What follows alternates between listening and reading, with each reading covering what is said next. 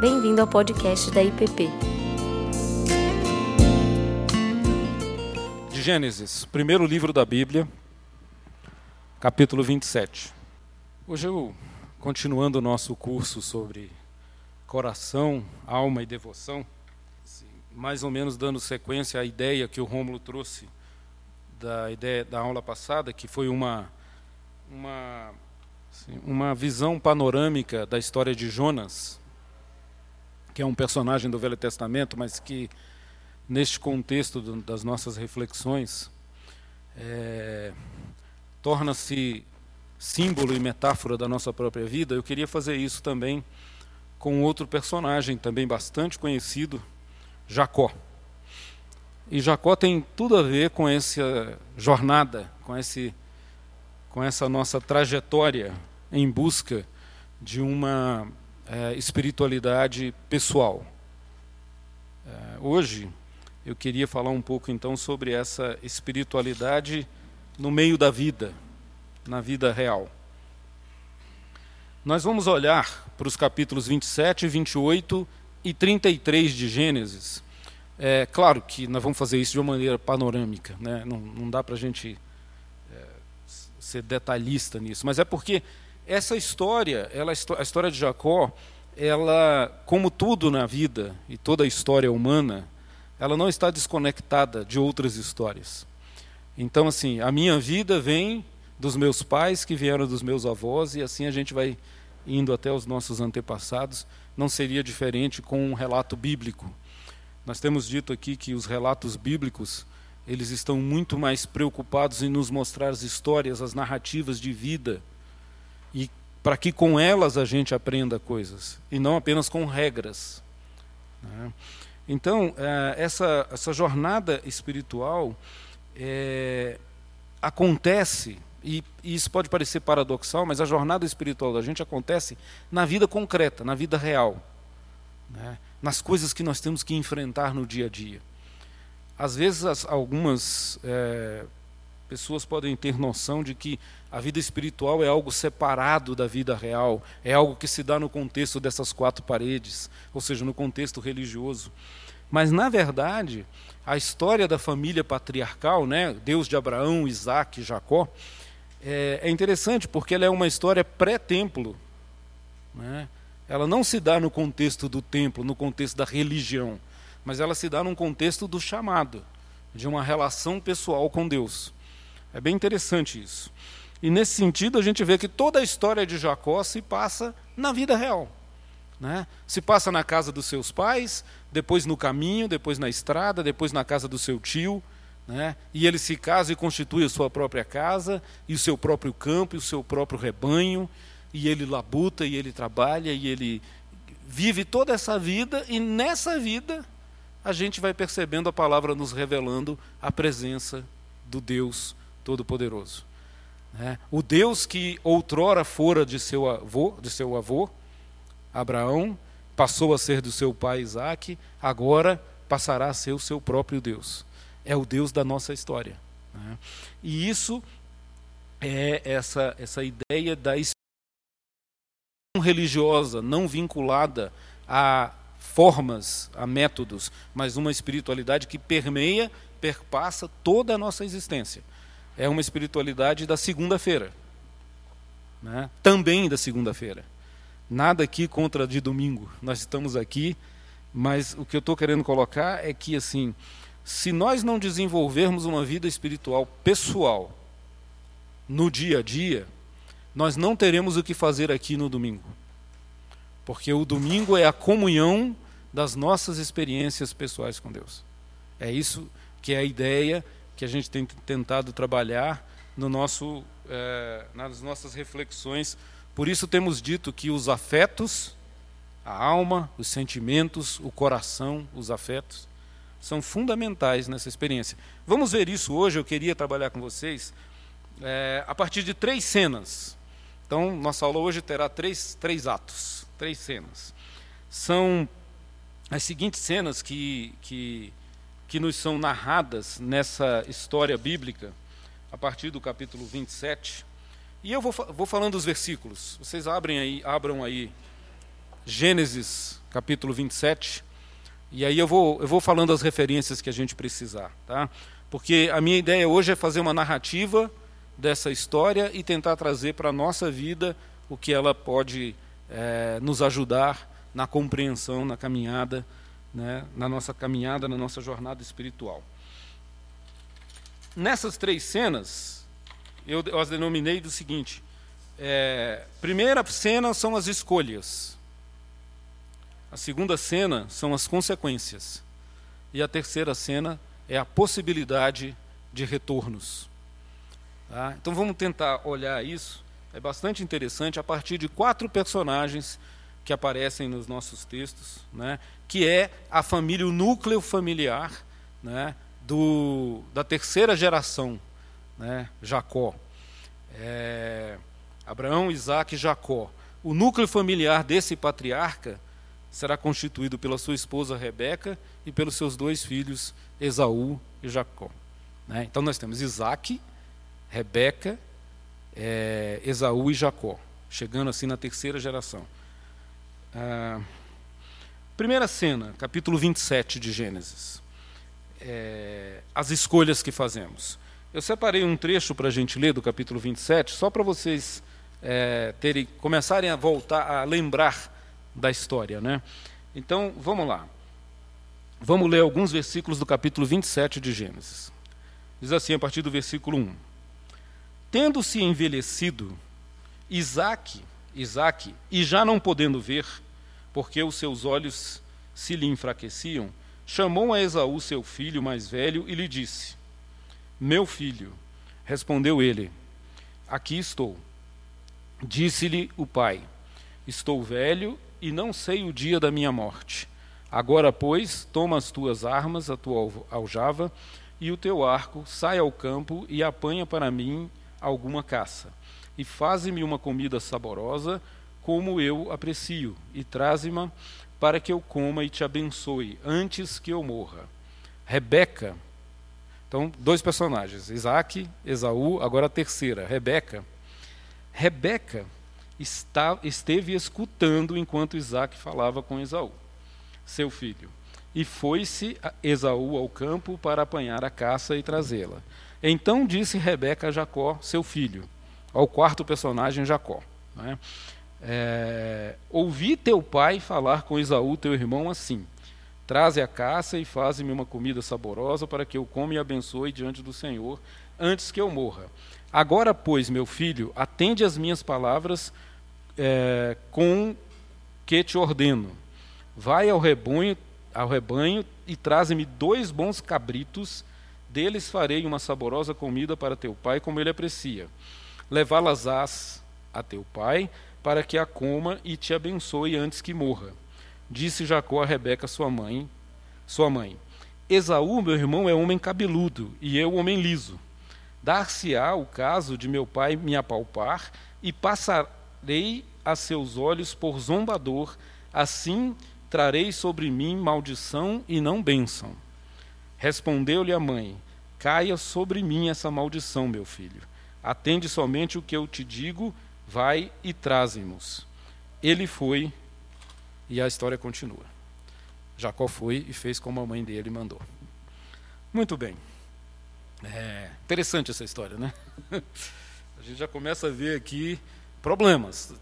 A história já, já, parte de outras informações que já nos foram dadas. Né?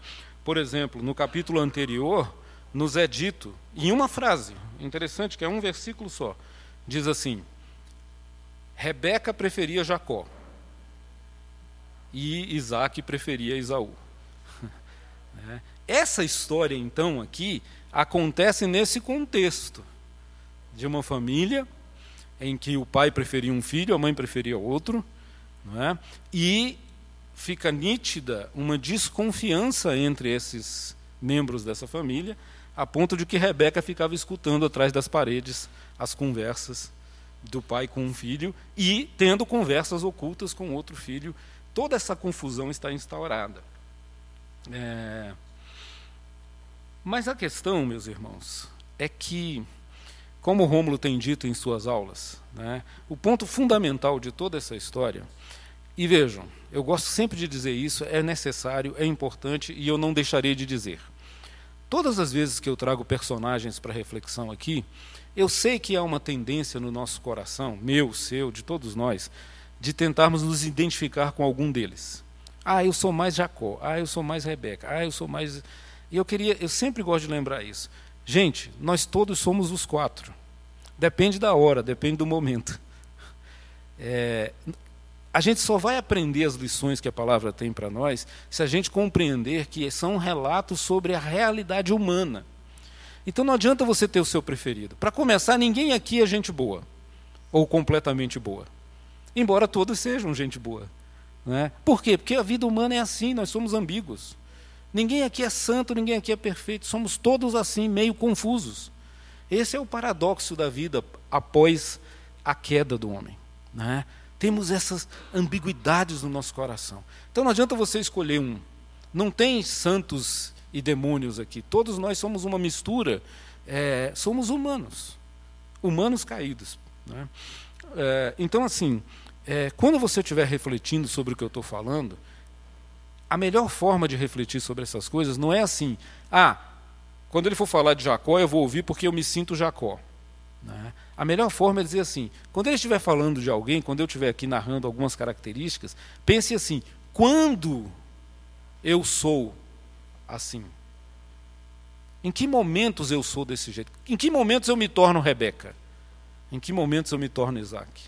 Né? Porque isso vai servir para você para o bem e para o mal. Ou melhor dizendo, numa sequência melhor, né? para o mal e para o bem. Você vai enxergar os seus defeitos, que são semelhantes ao dessas pessoas, e você vai enxergar como Deus foi misericordioso e a graça os alcançou. Então, eu tenho meus defeitos e a graça de Deus pode me alcançar. Para mim, esse é o resumo da história. Né? Podia mandar vocês para casa agora e reflitam sobre isso. Tá? Mas vamos ver aqui algumas características interessantes. Então, a questão fundamental disso, feito esse parêntese, e eu estava dizendo que o Rômulo tem nos dito isso, é que em algum momento, em algum momento, a gente vai ter que é, responder a uma pergunta central. O Rômulo tem falado muito dessas perguntas centrais. Né? Que queres que eu te faça? Essa é uma pergunta central. A pergunta central dessa história é: quem és tu? A pergunta central é: quem é você? Né? E essa pergunta cai sobre o nosso Jacó de uma maneira tão contundente né? e toca no âmago da existência de Jacó, que sempre, durante toda a vida, perseguiu encontrar a bênção de saber quem ele era. Afinal. Né? Então, nós temos aqui no relato, quando é, vocês conhecem a história, quando toda a trama se concretiza, né, Jacó se veste lá com a pele do, do cabrito, né, pega uma roupa de Esaú que estava no baú da festa, aquela roupa de festa de Esaú que estava lá guardada, ele pega e veste. Isaac, meio cego, né, ele chega perto e Isaac diz assim: Antes de mais nada, quem é você? Meu filho. E aí Jacó responde: Eu sou Esaú. É, e aí tem toda aquele, aquela pantomima, né? Isaac chama, pega, passa a mão na pele do cabrito, sente o cheiro, né? e prefere acreditar mesmo que é Esaú. E ele diz: Mas a tua voz é meio parecida com a do Jacó, mas você está peludo. Então, essa é uma história, é uma história confusa, né?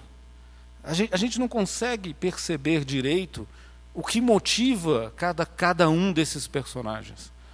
Porque há engano e há deixar-se enganar, há desejos, né, anseios, nós vamos ver já já isso. Mas a pergunta básica é: como você tem respondido essa pergunta diante do Pai? Uau! Como você tem respondido essa pergunta diante do Pai? Quem é você? Queria dizer que a narrativa nos, nos, nos faz pensar né, que temos uma tendência a negar quem nós somos. Temos uma tendência de dizer que somos outra coisa, outra pessoa.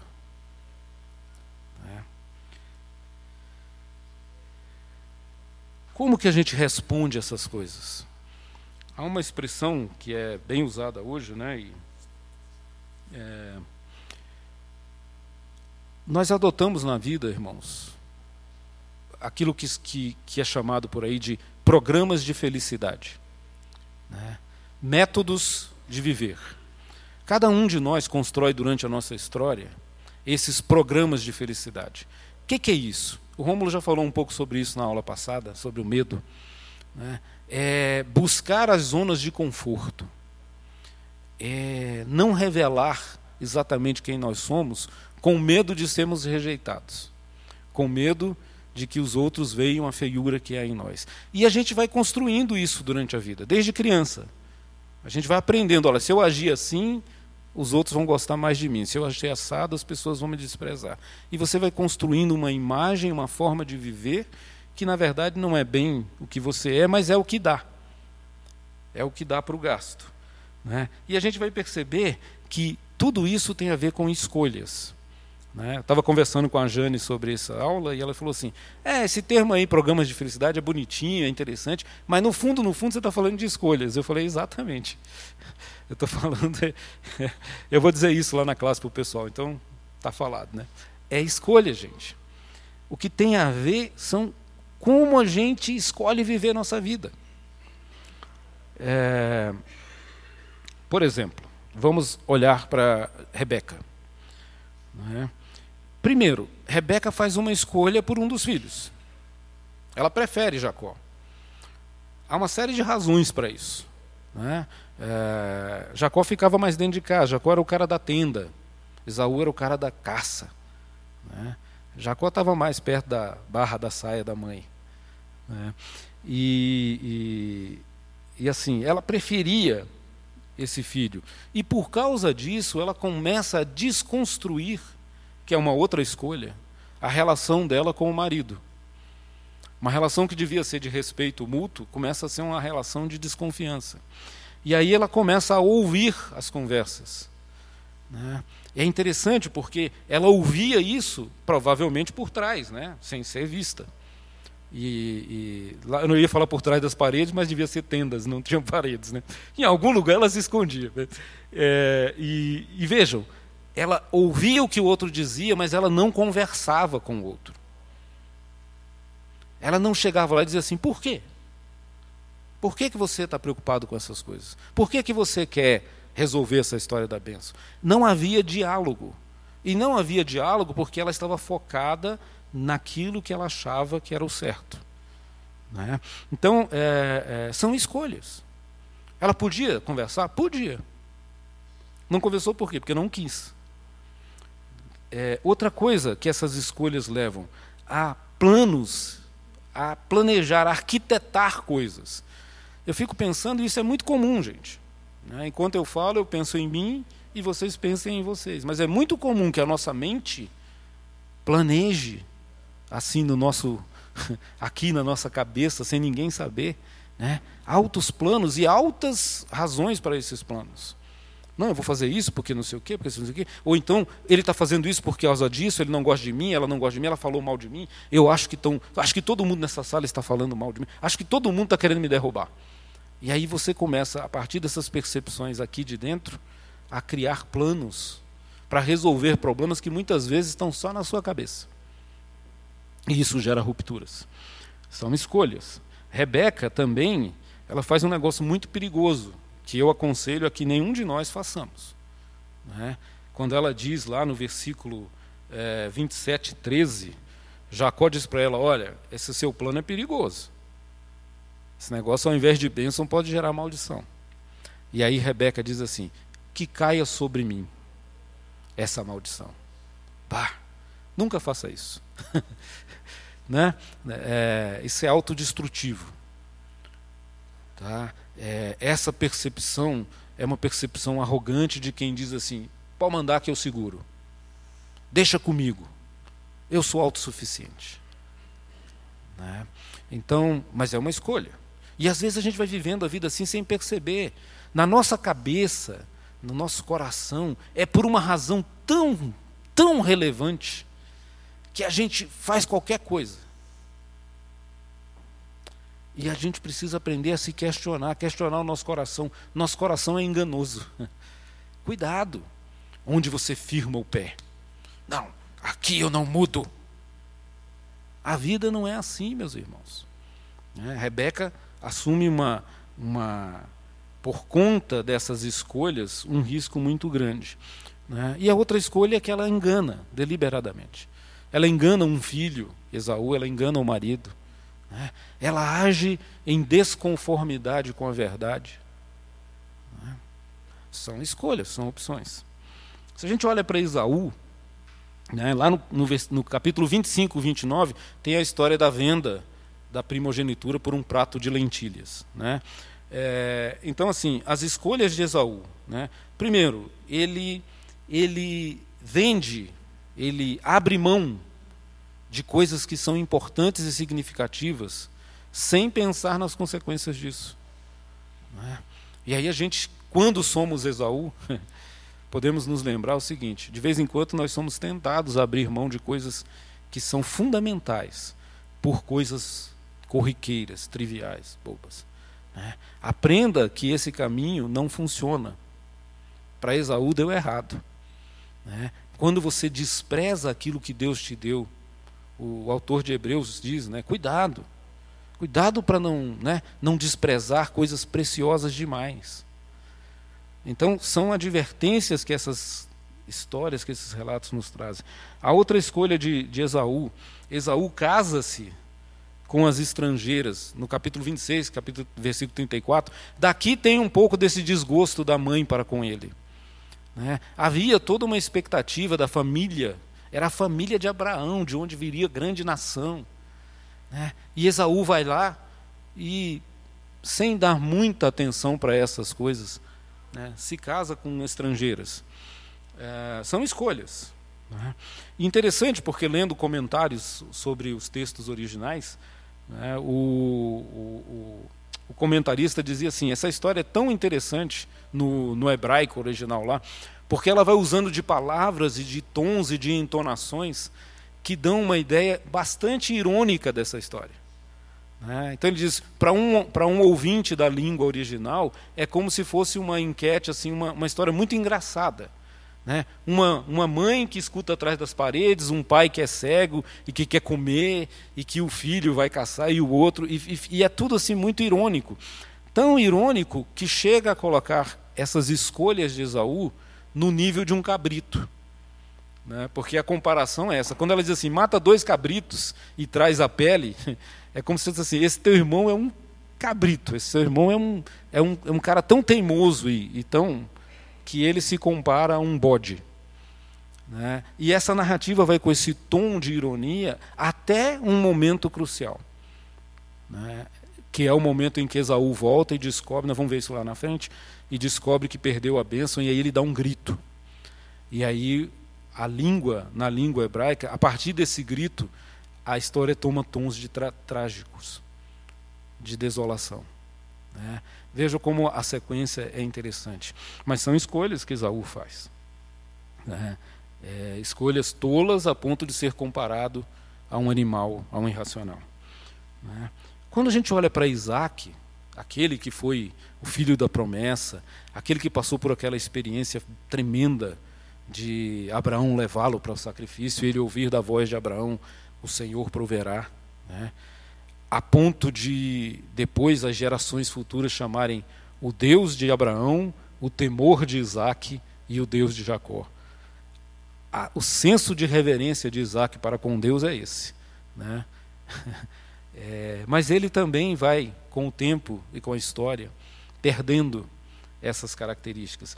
E aí as escolhas dele se fundamentam em coisas bastante superficiais. Né? Isaú é o símbolo daquele que vive pelos apetites. Não, desculpe, Isaac. Isaac. Ó, oh, mata lá porque eu quero comer do jeito que eu gosto. Quem manda é a barriga. né? Ele é aquele cara que já não enxerga bem, e essa metáfora da cegueira é bastante interessante. É aquele que não discerne bem as coisas. Né? A cegueira tem a ver com isso e é aquele que vive então das sensações. Ele cheira, o cheiro de Esaú, ele toca e ele come. né?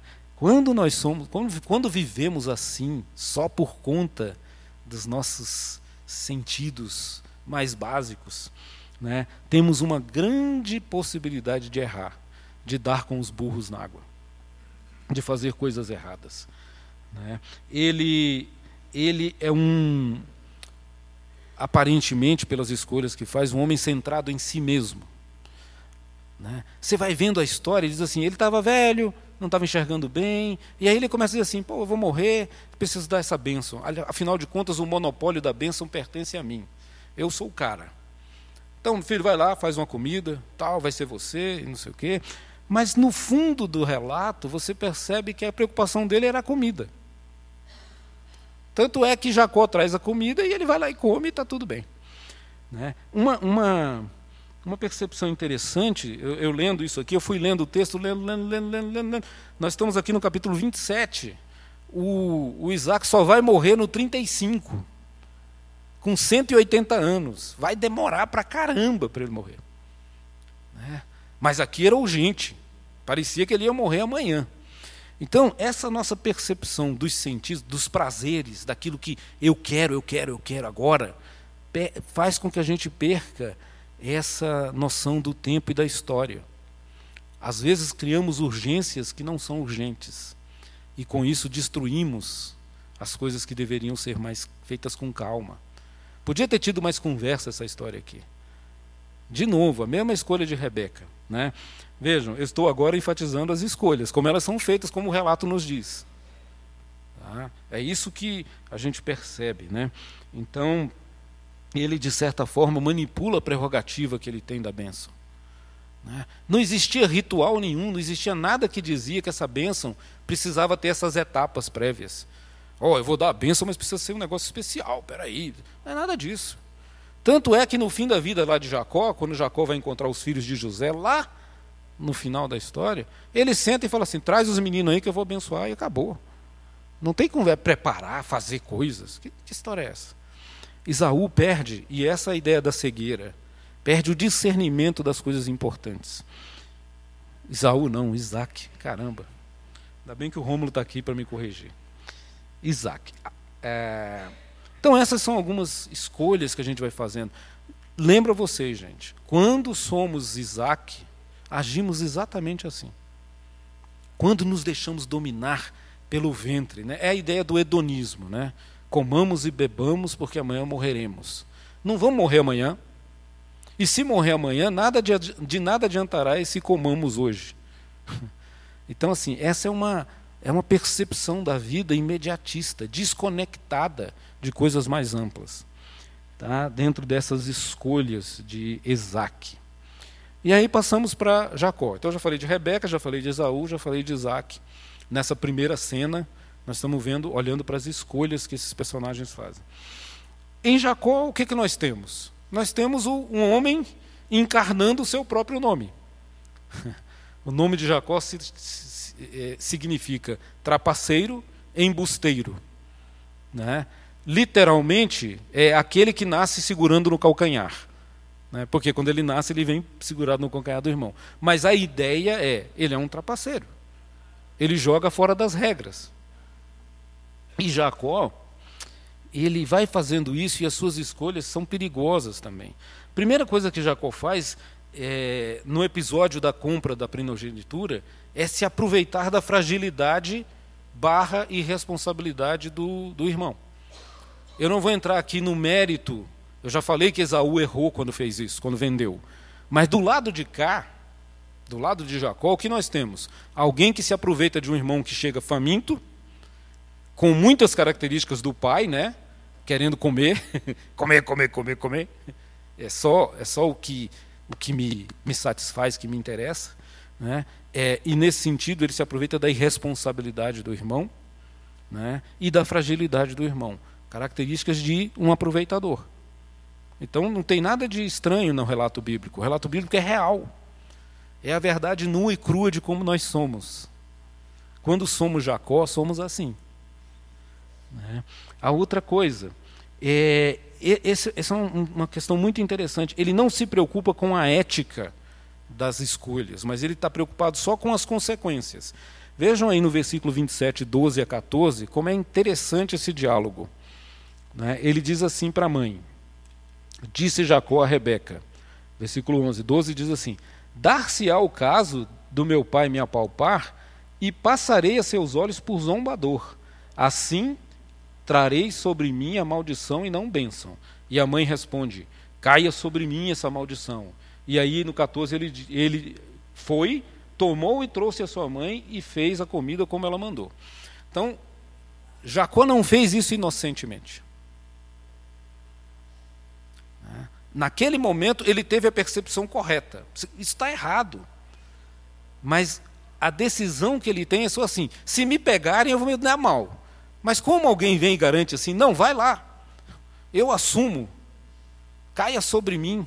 Aí ele vai e faz. Esse dilema a gente vive.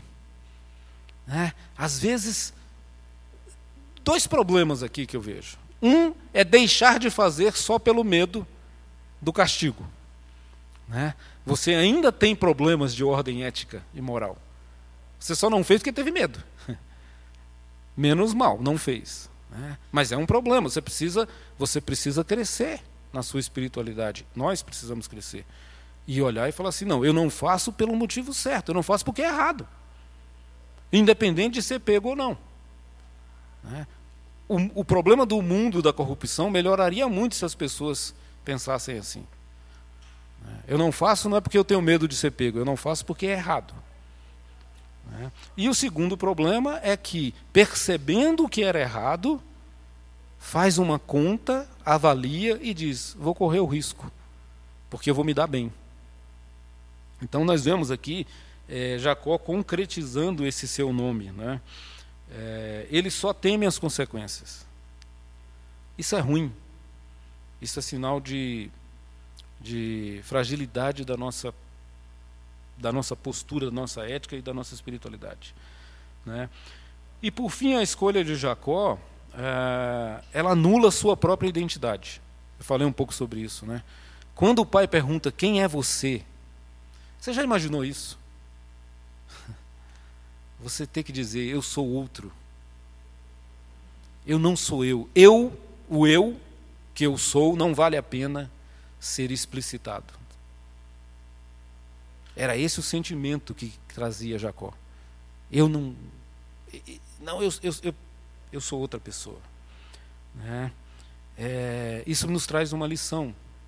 Parece que quando somos assim, embusteiros, né, parece que os embusteiros enganam-se primeiro a si mesmo. Contam mentiras para si mesmo sobre o que somos. E a gente precisa aprender com Jacó. São escolhas. Né? Para enganar os outros, você precisa começar enganando a si mesmo. E você vai levando essa vida. Né?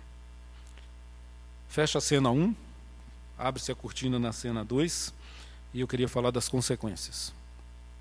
Ah, Para Rebeca, são trágicas. Né? Por isso que eu falei, perigoso aquela frase dela, caia sobre mim. Parece que caiu mesmo, muita coisa. Né? Primeira coisa, ela perde os dois filhos. O preferido e o não preferido. Porque o preferido vai-se embora. Tem que ir, porque senão vai morrer. Tem um momento no texto que ela diz assim: será que eu vou perder os dois filhos no mesmo dia? Porque Isaú promete que vai vingar-se de Jacó matando. E aí, na cabeça dela, é assim: se Isaú matar Jacó, eu perco Jacó porque Jacó morreu e a condenação de Isaú é a morte também, porque matou o irmão. Acabou. Então veja a consequência das escolhas. Né? A segunda, ela perde a convivência com Jacó. O relato bíblico nos diz que Jacó vai-se embora por mais de 20 anos e ele não volta antes que eh, ele não volta é, com Rebeca com vida. Ela morre nesse A Bíblia não nos diz quando exatamente Rebeca morreu, mas ela deixa claro que ela morreu antes de Jacó voltar. Aquele que era o preferido, por quem eu estava disposto a dar toda a minha vida e assumir todas as maldições, acabou que eu perdi. Né? Querendo reter, perdi. Né? Então ela vai morrer sem o seu filho predileto. Consequências com relação a Esaú são óbvias. Ele perde a primogenitura, que era um direito sagrado, que era uma graça, um, uma, uma, algo precioso que você tinha pelo fato de ser o primeiro filho. Né? Ele perde a bênção, que é o principal que ele queria. Ele perde a bênção do pai, aquela bênção. Né? Você vai ser próspero, seus filhos, seus irmãos vão ser teus servos, tua terra vai florescer. Tudo isso que, Já, que Esaú dá, Isaac dá a Jacó, na sua bênção, Esaú perde. Por conta de escolhas, por conta de responsabilidade. Né? É, Esaú perde mais, ele perde também a sua sanidade no sentido emocional. Ele se torna alguém volúvel, ele fica pedindo, implorando. Pai, mas será que isso não tem mais uma vez? Não é possível. Me dá alguma coisa. É, e ele vai ganhar uma bênção lá, depois a gente fala disso.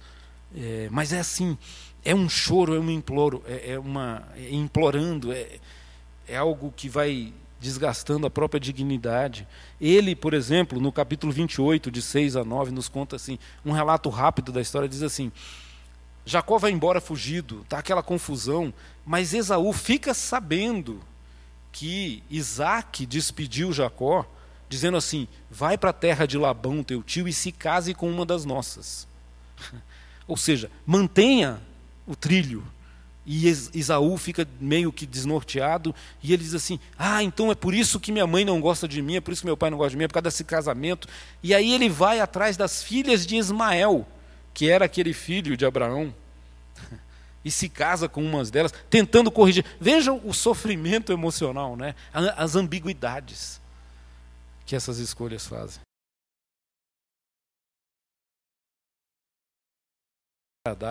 É mais ou menos assim que a gente faz com os pais, né? Às vezes, essa, essa relação complicada. Então ele vai se casar com filhos de Ismael. São consequências. Isaac, uma cegueira. Isaac, Isaac, nas consequências, revela essa cegueira mais profunda. Né? Ele não só está enxergando o mal, como ele não está discernindo as coisas. Né? Ele, ele está sendo ludibriado pelos seus desejos. É o império dos sentidos. Né? É, ele não tem respeito com a esposa. Ele, ele tem um medo, que é um medo muito próximo do hedonismo. Será que eu vou morrer? Será que eu não vou morrer? É muito cedo para essa, essa angústia de Isaac. Né? E, e para essa necessidade de que antes de morrer eu tenho que provar, experimentar o que eu preciso. Né? Isaac, na história dele, é interessante, ele deixa de ser o protagonista. Né? Ele vai sumindo, ele vai des, é, é, ele, a, a identidade de Isaac vai se esfarelando por conta dessas coisas. Ele começa bem, ele começa a história orando pela esposa, para ter uma esposa. Ele começa a história diante de Deus, se posicionando, criando uma família aos pés de Deus, e, e a família dele vai se deteriorando. Cadê o pai? Cadê o sacerdote? Né? Isaac vai se deteriorando pelas omissões e pela visão em si mesmada que ele tem. Né? Vai se deteriorando. Ele não repete o que o pai dele tinha feito com ele no caso de Esaú. Em Gênesis 24 nos conta que quando Isaac fez 40 anos, que é a idade de casar, Abraão chamou um servo, orou, mandou o servo para a casa dos seus parentes. E daí vem Rebeca, né? aquela mulher sábia que estava no poço e que orava e que Deus mostrou para o servo de Abraão, é essa aí a que eu escolhi para o seu filho. Quando Isaú fez 40 anos, sabe o que Isaac fez? Nada. Provavelmente ele estava preocupado em comer alguns guisados. Vejam, Isaac vai sendo omisso nas suas escolhas. Né? Ou seja, é, a preferência dele por Esaú é questionável. Porque se era preferido, por que não cuidou do casamento do seu filho preferido? Né? Parece que a preferência dele mesmo é pelas caças de Esaú. Era pelo, pelo que Esaú podia lhe dar. Né? E aí, nós vamos. É, é, nós começamos a perceber que essas escolhas voltadas para nós mesmos trazem como consequências, o Rômulo falou isso sobre Jonas, não consequências só sobre nós, mas só sobre as pessoas que nos estão em volta de nós. Né? Quando somos omissos, quando somos egoístas, nós nos machucamos, mas machucamos também aos outros. Precisamos aprender essas coisas. Né? Com relação a, a, a Jacó, as consequências também são muito graves. Né? Ele vai perder a convivência da mãe, não vai rever sua mãe. Ele vai perder a confiança do pai. Ele vai perder a convivência do irmão. Né? É, ele perde a sua casa, as suas origens. Ele perde a sua terra. Né? Ou seja, todas essas ideias nos trazem a, a, a noção, a percepção de que Jacó por conta das suas escolhas, entra no exílio. Ele vai, ele sai do seu lugar, ele é colocado para fora. Exílio. Exílio é uma metáfora poderosa. Né? Exílio é coisa de quando a gente está se afastando de Deus. Né? Ele, no exílio, sofrerá nas mãos do tio. Vai ser enganado, vai ter que ralar sete anos por uma mulher que ele amava, e depois vai ser enganado e vai ter que ralar mais sete. essa, essa, essa é o contexto. Né? A jornada de Jacó será dura. Né? E permanecerá a sua sede inicial. Porque vejam, aqui eu tenho que fazer um parêntese para dizer para vocês. Toda essa confusão começa com uma sede legítima que Jacó tinha pelo quê? Pela bênção. O, que Jacó queria era algo louvável, é algo que nós precisamos querer a bênção do Senhor. Ele não se conformava em não ter essa bênção, ele queria essa bênção. Né? Então vejam, mesmo querendo a coisa certa, às vezes a gente enfia o pé pela mão, né? às vezes a gente escolhe os caminhos errados e a gente vai bagunçando a trajetória.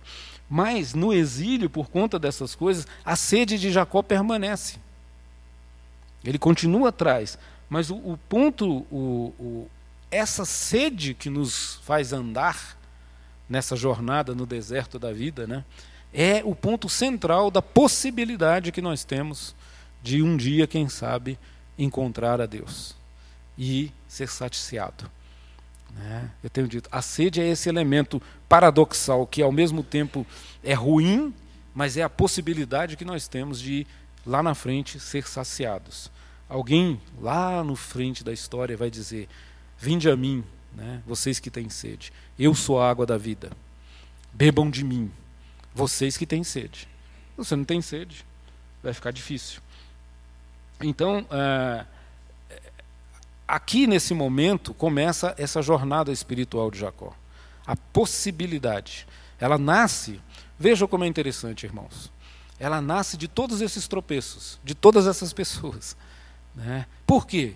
Porque todas elas, de alguma forma, eram do Senhor. O que nos traz uma lição, para mim, ah, acalentadora de esperança. Por mais que em algum momento da vida façamos o que esses quatro fazem, e quero dizer para vocês, fazemos, né? ainda assim, aqui em cima na nossa trajetória há um Senhor que tem um projeto, que tem um plano e que vai fazer ele se cumprir na nossa vida. Amém? Isso é verdade. E, e, e essa é uma, é uma lição que os erros nos trazem. Né? É uma lição que os erros nos ensinam. E aí nós chegamos então naquilo que eu chamei de cena 3 para hoje. Né? E eu começo assim com uma nota de preocupação. Né? A cena 3 eu chamei de retornos, ou possibilidade de retornos. Né? Como eu comecei a dizer agora, sempre há. Sempre há. Sabe quando acaba a possibilidade de retorno? Só quando acaba. Enquanto a vida, você pode voltar. Então, assim, é uma possibilidade que está aberta para nós enquanto respiramos mesmo no fim, lá no finzinho da história. Né? Para Rebeca e para Isaac, né, os nossos dois personagens, parece que o que restou foi isso. Né? As escolhas deles foram se tornando tão drásticas, tão sérias, com consequências tão profundas nos filhos e na, na história, que o que lhes restou não foi muito. Por exemplo, Rebeca não viu seus filhos, seu filho mais. Né? É, ele, eles prosseguiram na trajetória deles com as perdas. Né? A, a Bíblia é interessante porque, como eu disse para vocês, Isaac vai sumindo da narrativa. Ele não tem feitos, ele não tem coisas, ele não tem encontros com Deus, nada disso. Ele vai sumindo, ele vai minguando na narrativa. E, e aí, no, no, no capítulo 35, versículo 29, a Bíblia diz assim: E Isaac morreu com 180 e tantos anos, né? e foi enterrado na caverna de seu pai, e estavam presentes Esaú e Jacó. Né? Por um lado, e Rebeca, nem isso. A Bíblia nem fala como foi a morte de Rebeca. Por um lado é triste você perceber assim, parece que as escolhas na velhice, se vo... gente, a gente precisa aprender a envelhecer e tem que ter cuidado com as escolhas que vai fazendo. Né? Para escolher certo, para escolher os caminhos adequados. Cuidado com a rigidez. Comigo é assim, eu, não, eu sempre fiz assim. Cuidado. Opte pelo caminho do amor, da transformação da mansidão? Do esvaziamento. Esses são os caminhos do cordeiro. Cuidado. Eu estou aí já, né, partindo para a maturidade já estou me preocupando com essas coisas. Cuidado com as rig... a rigidez, às vezes, só traz solidão e esquecimento.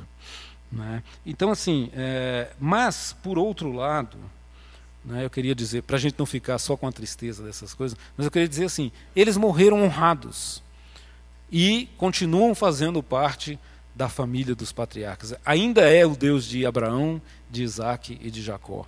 Ao seu lado, em seu túmulo, ainda está a sua esposa Rebeca.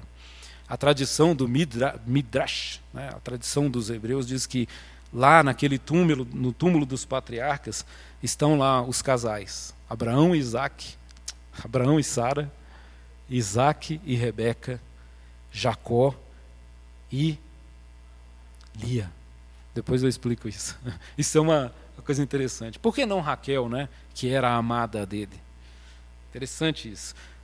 É, diz que a tradição deles, dizem que nesse túmulo dos patriarcas é, estão quatro casais: Adão e Eva, Abraão e Sara, Isaac e Rebeca, Jacó e Lia. Mas isso é só detalhe, né? perfumaria. É, Lia, só para dizer dessa família, assim, uma tangente, né? Lia é aquela que, cujos olhos choravam. Né? Lia não era a preferida de Jacó. Ela foi desprezada a vida inteira. Né? Mas no fim, quem está lá do lado dele é ela. Interessante como Deus faz as coisas. Né? Interessante. Mas são escolhas. São escolhas. Ah, ah, então, a, lição de Isaac, de, de Isaac e Rebeca é essa: para termos cuidado como escolhemos envelhecer, como nos relacionamos com filhos, né? essas coisas. Ah, e você pode achar que está cedo para isso, mas quanto mais rápido você aprender a envelhecer, melhor. Quanto mais jovem você for, menos problemas você cria. Né? É, mas Deus vai honrar a sua história. Muito bem, para Esaú, as consequências. É, não, desculpe. A possibilidade de retorno para Esaú. Eu acho essa história muito interessante. Né? Depois de todas as trapalhadas que Esaú faz, ele chega diante do pai e diz: Mas você não tem nada para mim? E Isaac vai dizer: Tenho, tenho uma bênção para você. E a bênção dele é assim: olha, suas terras não vão ser férteis, você vai ter que sangrar pela espada para conseguir suas coisas, você vai ser servo do teu irmão. Essa é a bênção, hein? Mas tem um detalhe na bênção que ele diz assim: Mas quando te cansares, sacudirás o teu pescoço e o jugo cairá. E aí você vai ser próspero. E o que a gente vê no final, no capítulo 33, no reencontro de Esaú e Jacó, é um homem próspero, né, com os seus próprios bens, a ponto de dizer para Jacó assim: Cara, eu não preciso das coisas que você está me dando. Né? E um homem que se reconciliou consigo mesmo, a ponto de perdoar o seu irmão. Não sou eu que estou dizendo, está lá no capítulo 33. Esaú abraça, beija Jacó e diz assim: Ó, oh, aquela raiva, tudo aquele furor que eu tinha, ficou lá atrás. Dá-lhe um beijo no pescoço e diz: Você é meu irmão. O que eu vejo nisso? A possibilidade de redenção para todos, apesar das nossas trapalhadas. É? Então, são retornos. É? É... E para Jacó, esse retorno, é, estou chegando ao final.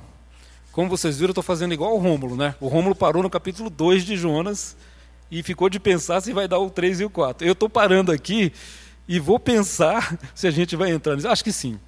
Na minha, na minha ideia, eu acho que a gente vai continuar. Porque é, são tantos desdobramentos que isso vai ter, mas hoje eu queria colocar para vocês essas três cenas: escolhas, consequências e possibilidade de retorno. Para Jacó, de maneira ampla, né, como eu disse, o exílio passa a ser o começo da volta. O exílio é o princípio do caminho de volta. Como foi para Jerusalém quando foi para o exílio da Babilônia? Né? De alguma forma paradoxal, o exílio torna-se a salvação. E isso é terrível, porque se você olhar Lamentações de Jeremias, você vai ver que aquele exílio foi pancada, destruição total. Mas, eu vou estar falando um pouco sobre isso hoje à noite aqui. Né? Quando nos caímos na nossa percepção de que agora, agora nós estamos no exílio há uma chance da gente dizer: peraí, era melhor na casa do meu pai. Então, às vezes, o exílio é o último recurso de Deus para nos chamar de volta. Né? Para Jacó foi assim. E é interessante porque já começa no começo. Né? O relato de Gênesis 28, 12, Jacó partindo, vai para o deserto, deita, bota a cabeça numa pedra como travesseiro, e ele tem um sonho.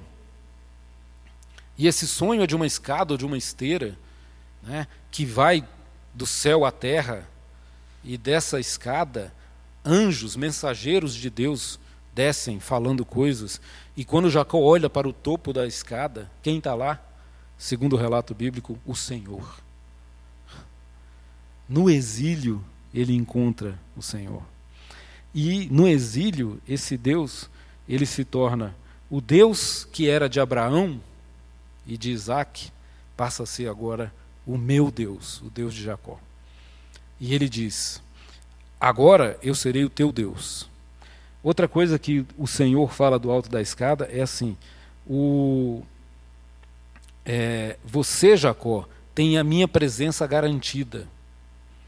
Que é a mesma promessa que Deus fará a Moisés lá na frente, quando a família de Jacó está sendo retirada do Egito da escravidão. E ele diz assim para Moisés: Moisés diz para Deus: Senhor, se o Senhor não for, de nada adianta a terra prometida. E Deus diz: Então eu vou. que isso é o que importa. E Deus vai dizer para Jacó, Gênesis 22, de 12 a 13, 28, de 12 a 13: Deus diz assim: Eu estarei contigo.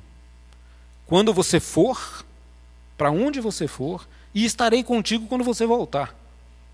Porque você vai voltar. Esse exílio vai acabar.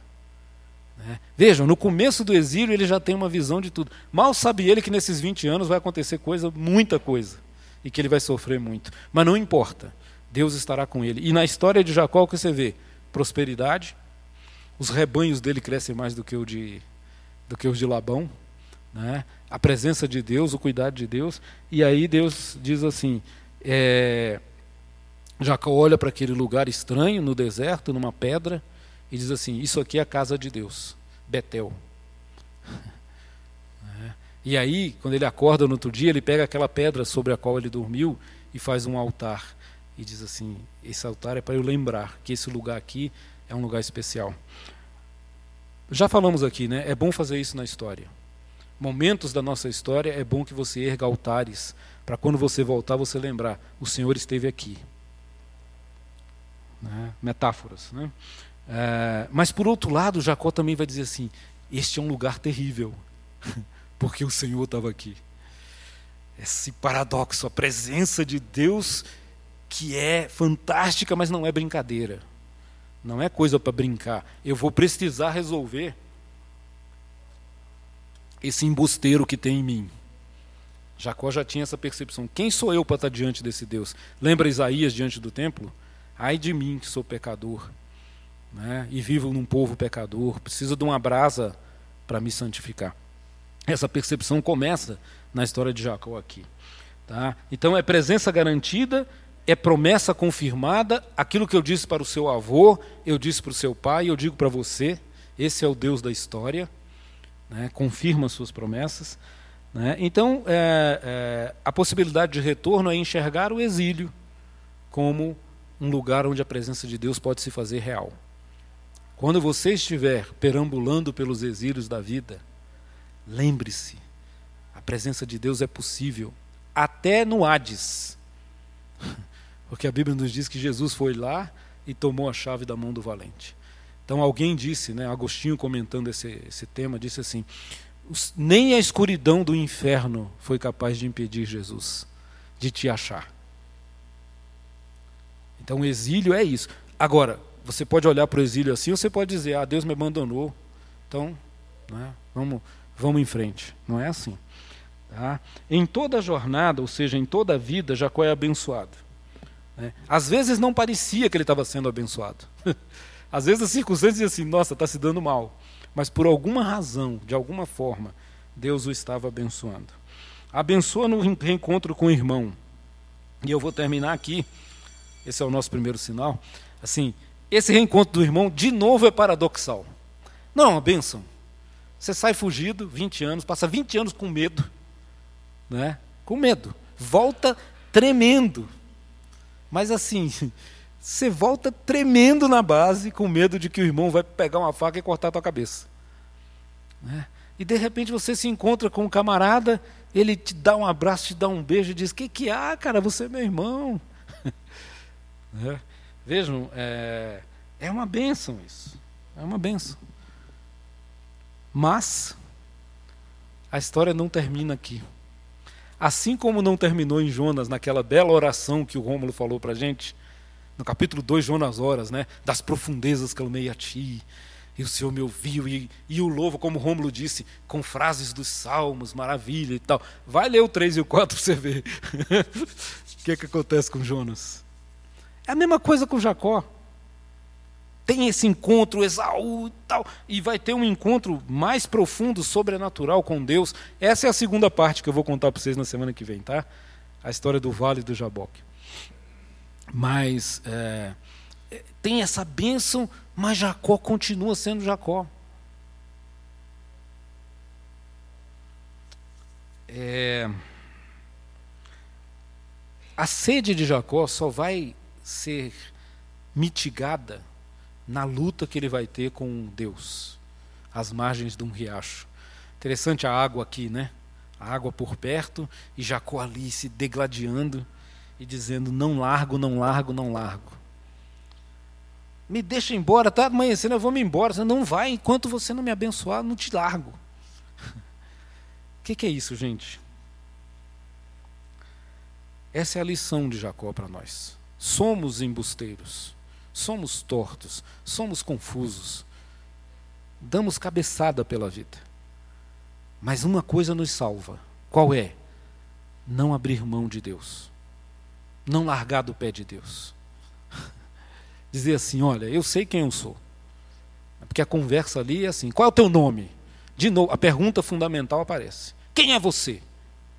E ali, diante de Deus, Jacó não pode dizer eu sou Esaú, eu sou filho de Rebeca, filho de Isaac, eu sou sobrinho de Labão, que era sempre como ele se apresentava, né?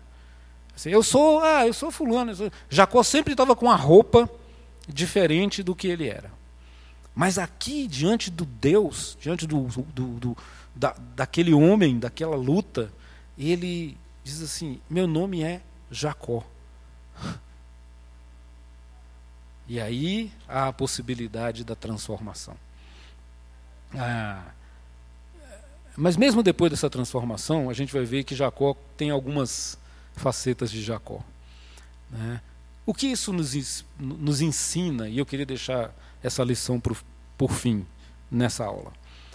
Isso nos ensina assim: a nossa vida e a nossa vida com Deus é essa jornada em que pela graça e misericórdia, Ele vai nos revelando as nossas farsas, as nossas fantasias, as nossas máscaras. Aqui e acolá, nós percebemos essas coisas e dizemos: Eu sou Jacó. E aí Deus vem e abençoa e diz assim: Eu vou mudar esse nome. É?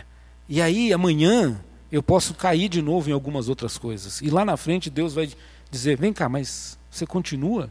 Ah, não, eu sou Jacó. E Deus vai abençoar a sua vida. Pensa na história de Pedro, o grande. Não é assim? Até o fim. É? Para mim, essas coisas são esperança de que tem jeito. tem jeito. De vez em quando eu vou bater com a, cabeça na parede e descobrir, caramba, que burrada de novo. O que diferencia os perdidos e os redimidos? Não é a ausência de pecado, gente. Não é a ausência de falhas.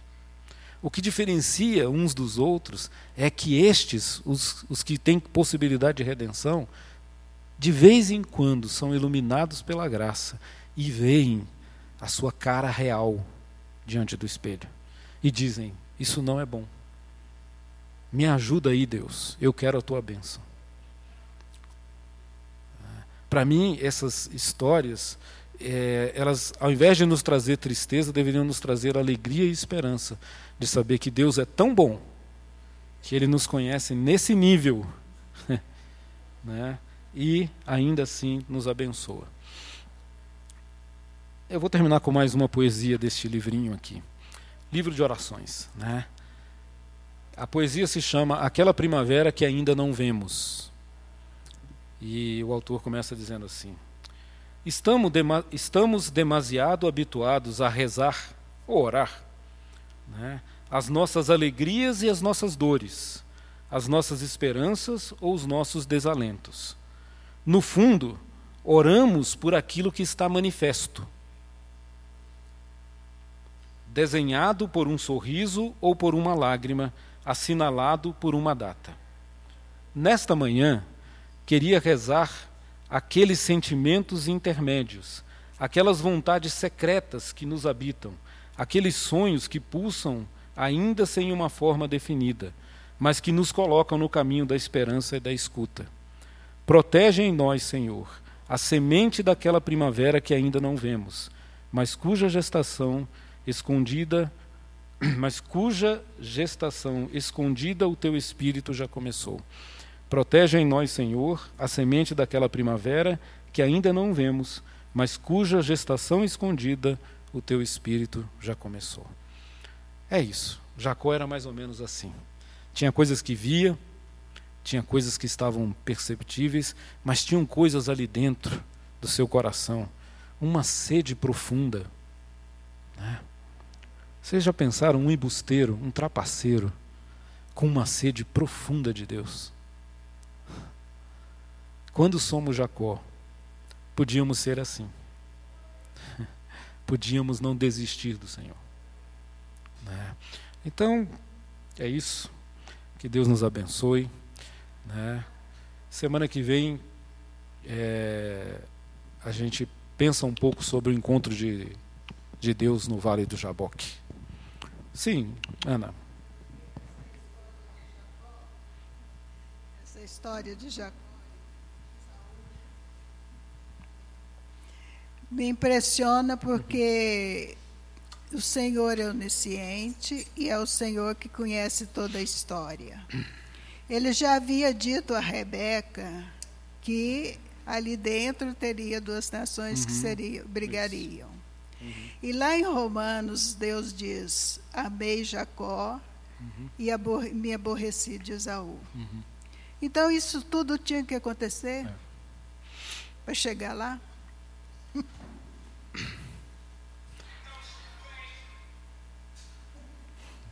ok. É, acho que tudo, tudo tinha, tudo tem, tudo acontece como tem que acontecer. Acho que isso é, uma, é, uma, é um mistério que a gente vive, né? É, que para mim é, da, é, daqueles mistérios como o sofrimento, né, como a maldade, como o problema do mal, inalcançáveis. Mas uh, a, minha, a minha percepção dessas histórias, é, até onde eu acho que a gente pode chegar, porque há mistérios nessas coisas, mas há coisas que não são mistérios. Né? Então, quando eu me deparo com um mistério desse tipo insolúvel, Deus aborreceu Esaú. Né? Primeiro, eu percebo que eu não tenho um conhecimento muito amplo, assim, tão amplo, de todos os detalhes de um texto desse aparecer em Romanos e do que Paulo estava querendo dizer com isso e etc. Né? Porque há muitas conexões. Então, é, um, essa é uma limitação que eu tenho. Alguns sabem mais do que eu sobre isso. Então, tudo bem.